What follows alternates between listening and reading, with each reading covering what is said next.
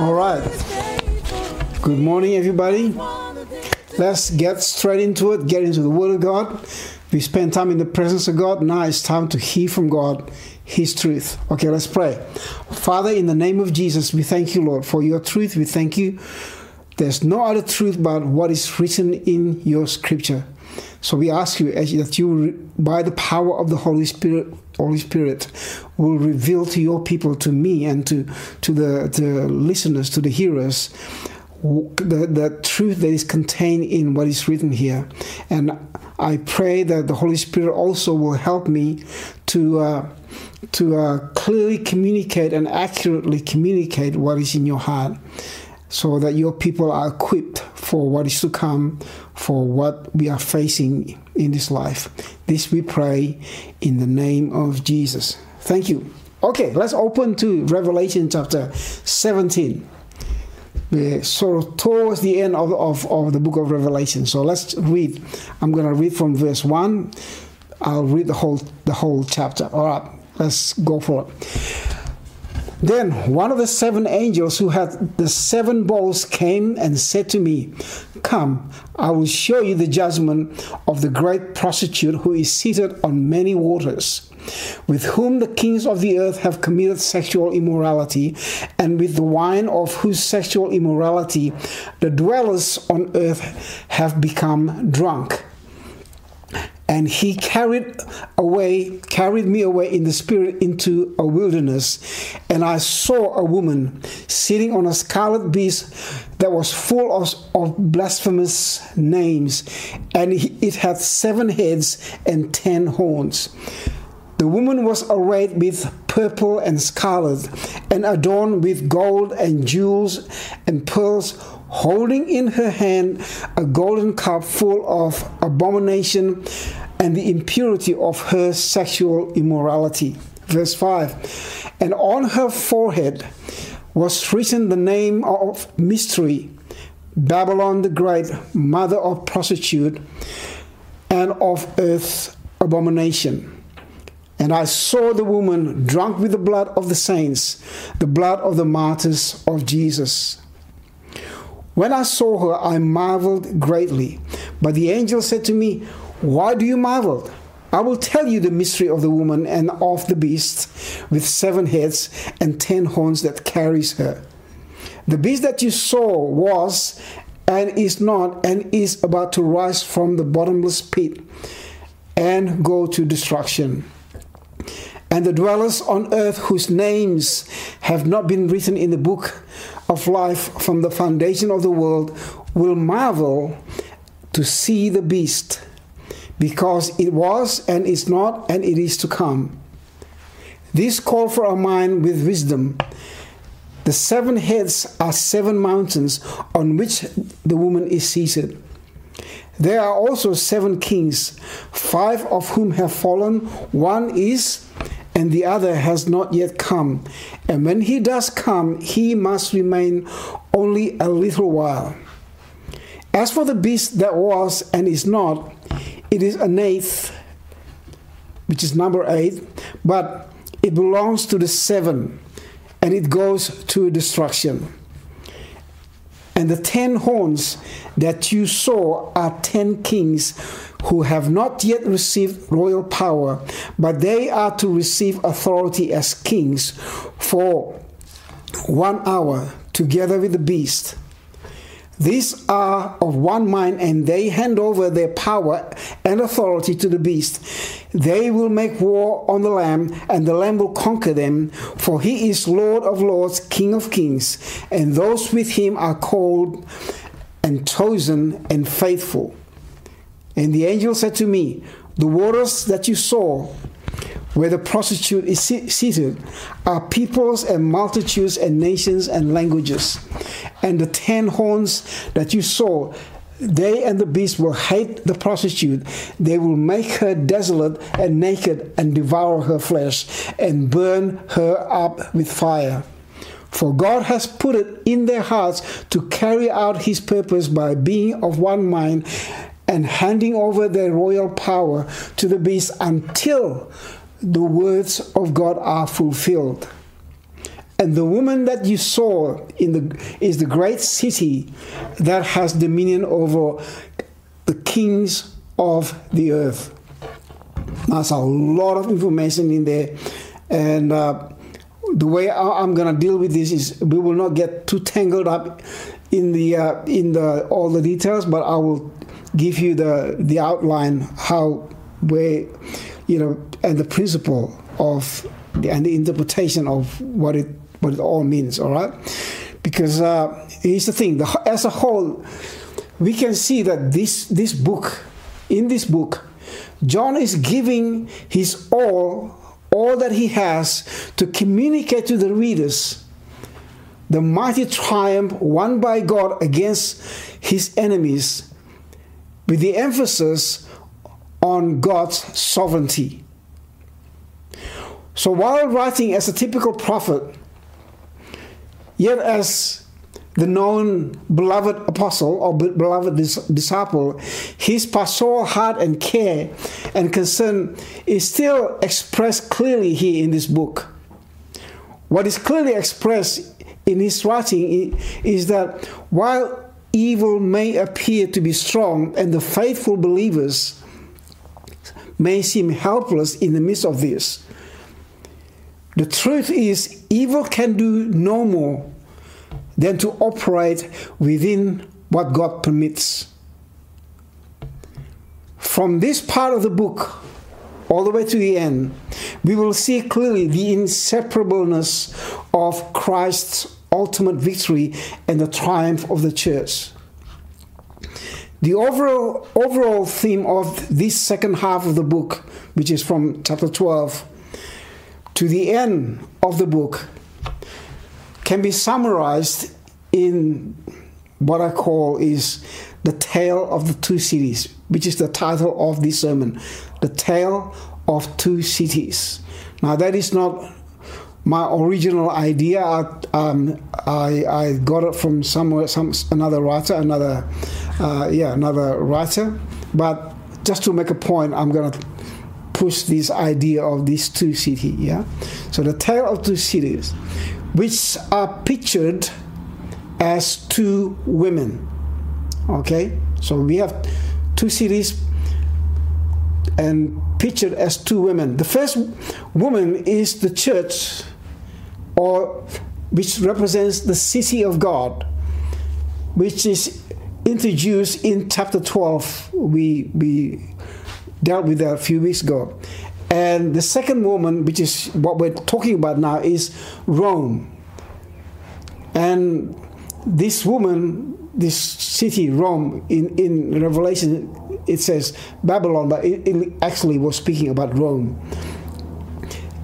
was alluded in chapter 14, verse 8, but explicitly presented in our passage here, chapter 17. So let's go to the passage, okay? This passage begins with the woman, the whore, or the prostitute, riding on the beast and ends with her being devoured and destroyed by the beast she was riding on. Interesting story. So, as we read on the surface, this passage can be confusing because in verse 1, it's it says about the woman sitting on many waters, and then verse 3 talks about her sitting on a scarlet beast. And then by the time we get to verse 9, it talks about uh, her sitting on seven mountains. So you, when you read sort of uh, like that, it's like, you know, hang on, is this the same woman? Are you sitting on a, which one is it? Okay, let me explain. It doesn't have to be that confusing. Okay, remember in uh, verse 3 it says she's sitting on a scarlet beast. Now, this scarlet beast is actually the beast that was uh, introduced in chapter 13, verse 1, which is in chapter 13, verse 1, it says the beast that comes from the sea. So, obviously, her sitting on the beast that is from the sea means her sitting on many waters. Simple. And also, uh, it says that the beast ha, you know, has seven heads. That's, that symbolizes the mountains. In, a, in a verse in verse uh, chapter 17, verse 9 to 10, is that this beast has seven heads that symbolizes the mountain. So, once again, speaks of the woman who sits on seven mountains. So, I'm sure that's that's that's clear enough for you. So, but I want what I want to encourage you to do is to for you all to read again this this passage that we just read, where when you're on your own to read again so you get the picture okay? As, you know, and listen again to, to this sermon because it is pretty complex. So let me explain this how the flow of the of the the, the passage here. From verse 1 to verse 6 and in verse 18 okay verse 1 to verse 6 and verse 18 give us this description of the woman which is the city of rome Okay, verse 1 to verse 6 and verse 18. That is the description of who, who she really is. The, this imagery, okay, and then we move from there to from verse 8 to 11 draws on legends concerning Nero. You know, so verse 1 to 6, the description about the woman, and then from verse 8 to 11, we, we will see the something that is drawn from the legend concerning Nero, who was in power in the past and was not in power at the writing at the time when the revelation was written, but was rumored to be returning in the future back to power. And possibly being bring destruction. So that's verse 8 to verse 11. Now, verse 12 to verse 13 it is a picture of the imperial system and rulers of allied nations. You talk about many kings, many, you know, all that in verse 12 to verse 13. So it, it is the imperial system, rulers of allied nations. And if you read in the whole passage, they pretty much are driven because they form the beast, right? The whole system. Driven by the woman, remember? She's riding on the beast. So all these people are driven by the woman to make war against the Lamb of God, which is verse 14. It says, They will make war on the Lamb of on the Lamb, and the Lamb will conquer them, for he is Lord of lords and King of kings, and those with him are called and chosen and faithful. Okay? In other words, what John is saying is the war is against them and, and against the church. But really, but when you think about it, in in the context of, of their existence at that time, the war was really against the church. However, that's what I said before. You cannot separate the church from Jesus, and that reminds me of the uh, the situation on the on the road to Damascus when Paul was persecuting the church in Acts chapter 22, where in verse 7 Jesus Jesus uh, talked to Paul, confronted Paul, and obviously knocked him off his horse. boom, boom. Um, and uh, he Jesus said to him, Paul, Paul, why are you persecuting me? In other words, you're persecuting the church, you're persecuting with me. As if to say, so the, the comfort is this people who fight against the church, they mess with Jesus himself. Interesting. So, so they wage war against against Jesus as if Jesus is saying, "You do this to the, to my church, I take it personally." And listen to this. And in verse 16, how the Lamb defeats them. It says the Lamb conquered over them. Okay?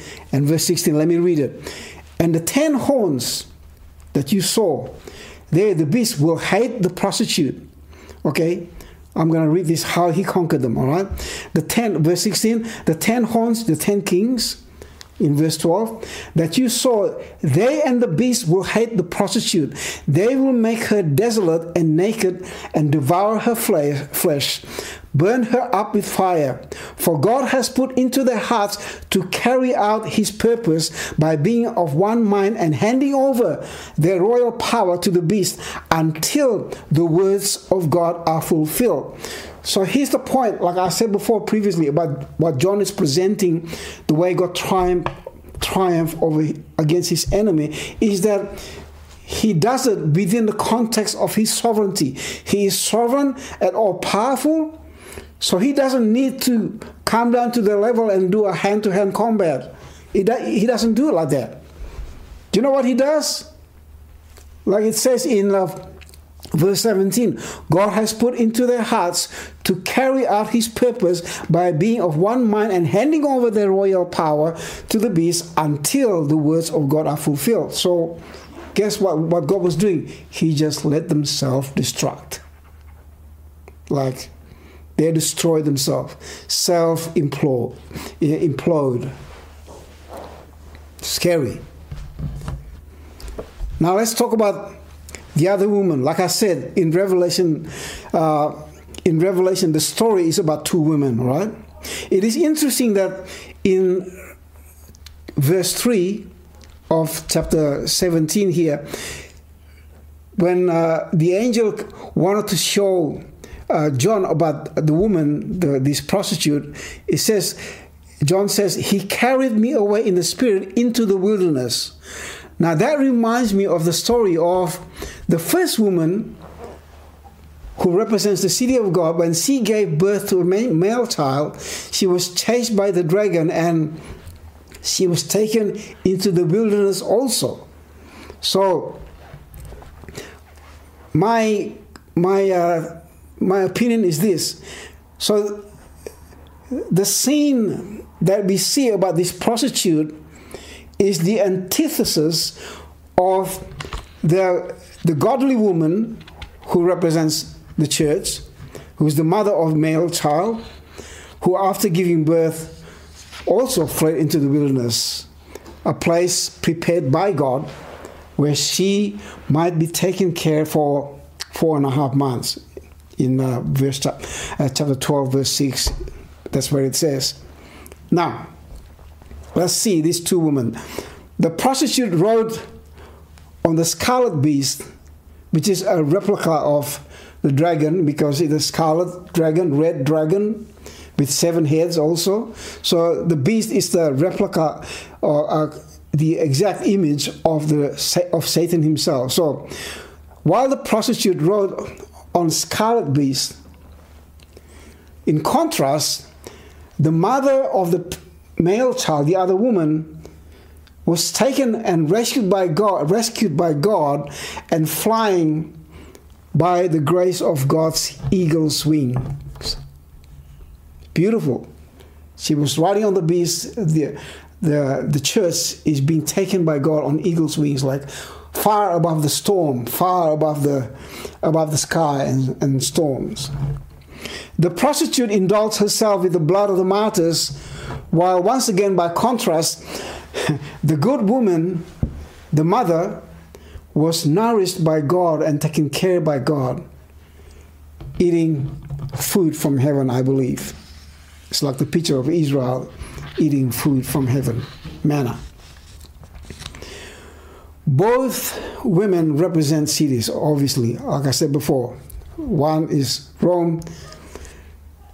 The one that represents Rome where false worship was practiced, and yet the good woman represents Zion, where there's true worship happening in that city. Zion eventually becomes, if you read further down, eventually becomes what is called the New Jerusalem. Okay. Now here's the, here's the point the tables have t- the tables are turned okay?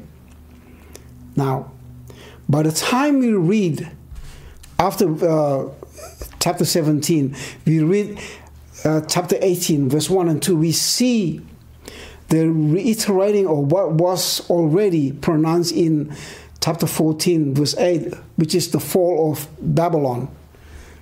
It's like it's almost like the fulfillment of it so at the start of the battle, it was the faithful, you know, the battle of, of this whole thing, is that at the beginning of the battle, it was the faithful who could not buy or sell unless they worship the beast. Remember in chapter 13? unless they worship the beast and receive the mark of the beast on their foreheads or their arms.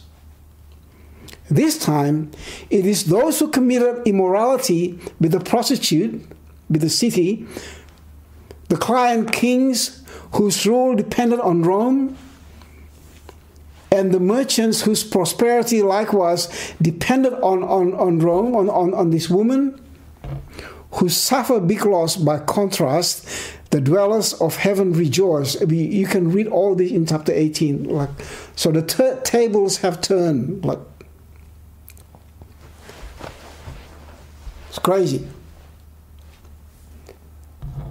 And uh, I just want to mention this over and over in, in throughout this this uh, this from chapter 12 chapter 13 up to this point and few chapters later that keeps coming coming up is the mark of the beast the mark of the beast the beast like i said this thing was written for the people at that time they understood exactly what it is the mark of the beast and many of the the uh, the, the wording in, in, in, the book of Revelation are symbolic.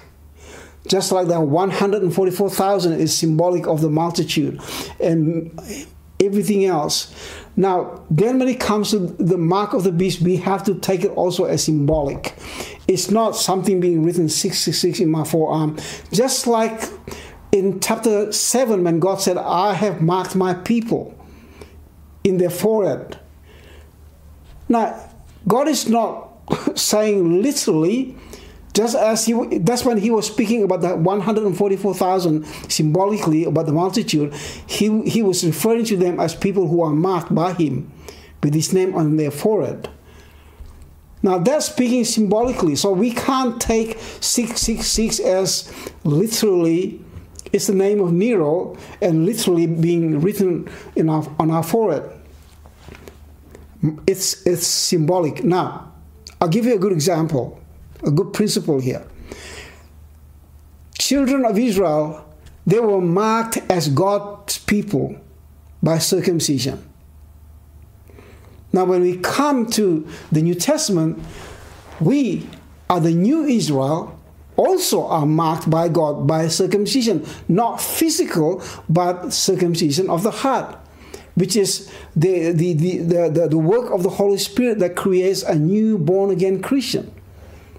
The cutting of the flesh. So it's not physical, but it is a spiritual transaction that happens. So when we are marked by God, it is a spiritual thing. The same thing. What happened with this in this situation, people who are marked by the beast, it's it's all about the worship, giving worship to to uh, to the to the em- emperor within that cult of emperor worship. Okay, so I think that's clear. So the table has turned, the tables are turned, and uh, now here's the thing.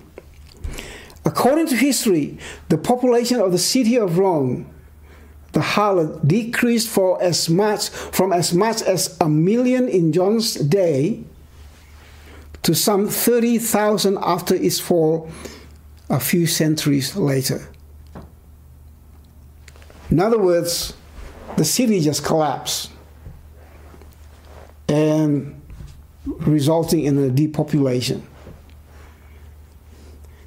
But as for the other city, the city of God, as pre- presented by the good woman, the church, history talks about the increase of the church from that time on, from that point until today. The church just kept growing and growing and growing. So this is the story of the two cities. Now, in conclusion, I want to I want to say this. It is very important. Okay, the world system continues to seduce humanity, just like that woman seduced all the kings, all the, the people at that time, the world system still continues to seduce humanity. With the prostitute and the kings of the earth committed adultery, and the inhabitants of the earth were intoxicated with the wine of her adultery. That's how the Bible describes it. It is this kind of seduction that the church uh, that we read in chapter 2 verse 20 to 23 the church of Thyatira was in danger of indulging in and it was warned for My point is this doesn't matter how the world might appear, the truth is the world is shaky. Like one of the one of the writers of the Bible, the, the writer of the book of Hebrews, in Hebrews chapter 12, verse uh, 26 and 27, this, this writer says, Yet once more I will shake not only the earth but also the heavens. For this purpose of uh, as sorry, verse 27. This phrase yet once more indicates the removal of things that are shaken. That is things that have been made, the created things. In order that so that the things that cannot be shaken may remain. Therefore, let us be grateful for receiving a kingdom that cannot be shaken let us offer to God acceptable worship with reverence and awe, for our God is a consuming fire. So, going back to the time of the writing of, of the book of Revelation, the, with the destruction of the city of Rome, and uh, it is interesting in the following chapter, in verse 4, in predicting the complete destruction, where where the the, the beast and the and and the uh, and the, the the kings of the earth will hate the woman and will devour her means yeah they will they self implode and the warning for God's people in at that time in chapter 18, verse 4, where it says, Then I heard, John said, I heard another voice from heaven saying, Come out of her, my people, lest you take part in her sins, lest you share in her plagues. That's it. It's like, do not participate. And that's what happened the, there was uh, the, the, church, like I mentioned before, the church of Thyatira was in danger of participating and taking part in in the rituals and the trading practice that required compromise with the uh, emperor worship. So I believe what is relevant for us now is that we need to know that the world will always be the world. Like I said before, we've said it many times. It's not the chaos in the world that's going to destroy us or be the undoing of the church. It's what we tolerate within. So the coming out of the world is not for us to be raptured out of the world. We can talk about it another time. Raptured out of the world. No, no, no. For us to stay, to, to not touch, to be separated for God. Not so much separated from the world, but from the world and for God. So that's what I what I believe. The uh, the John is, is trying to warn us. Yes, it's gonna be tough, just like it's written there. But the table tables will turn. Just one last scripture. This is what Paul said. I appeal to you, therefore, brothers, by the mercies of God, to present your bodies as a living sacrifice, holy and acceptable to God, which is your spiritual worship. True worship is us presenting ourselves holy and blameless before God. And then he said, Do not be conformed to this world. So, once again, the world wants to squeeze us into its mold. But he said, The way to combat that is by us being transformed but be transformed by the renewal of your mind. Okay? So by testing, you may discern what is the will of God, what is good, acceptable, and perfect. So I believe what what what uh, What the Bible is saying is for us, God's people, to just be vigilant and be diligent with the truth of the Word of God and stay on course and do not be seduced by what's going on in the world. The world do whatever they will do, but it will all crumble. Let's pray. Father, in Jesus' name, we thank you, Lord, for what is written in this book.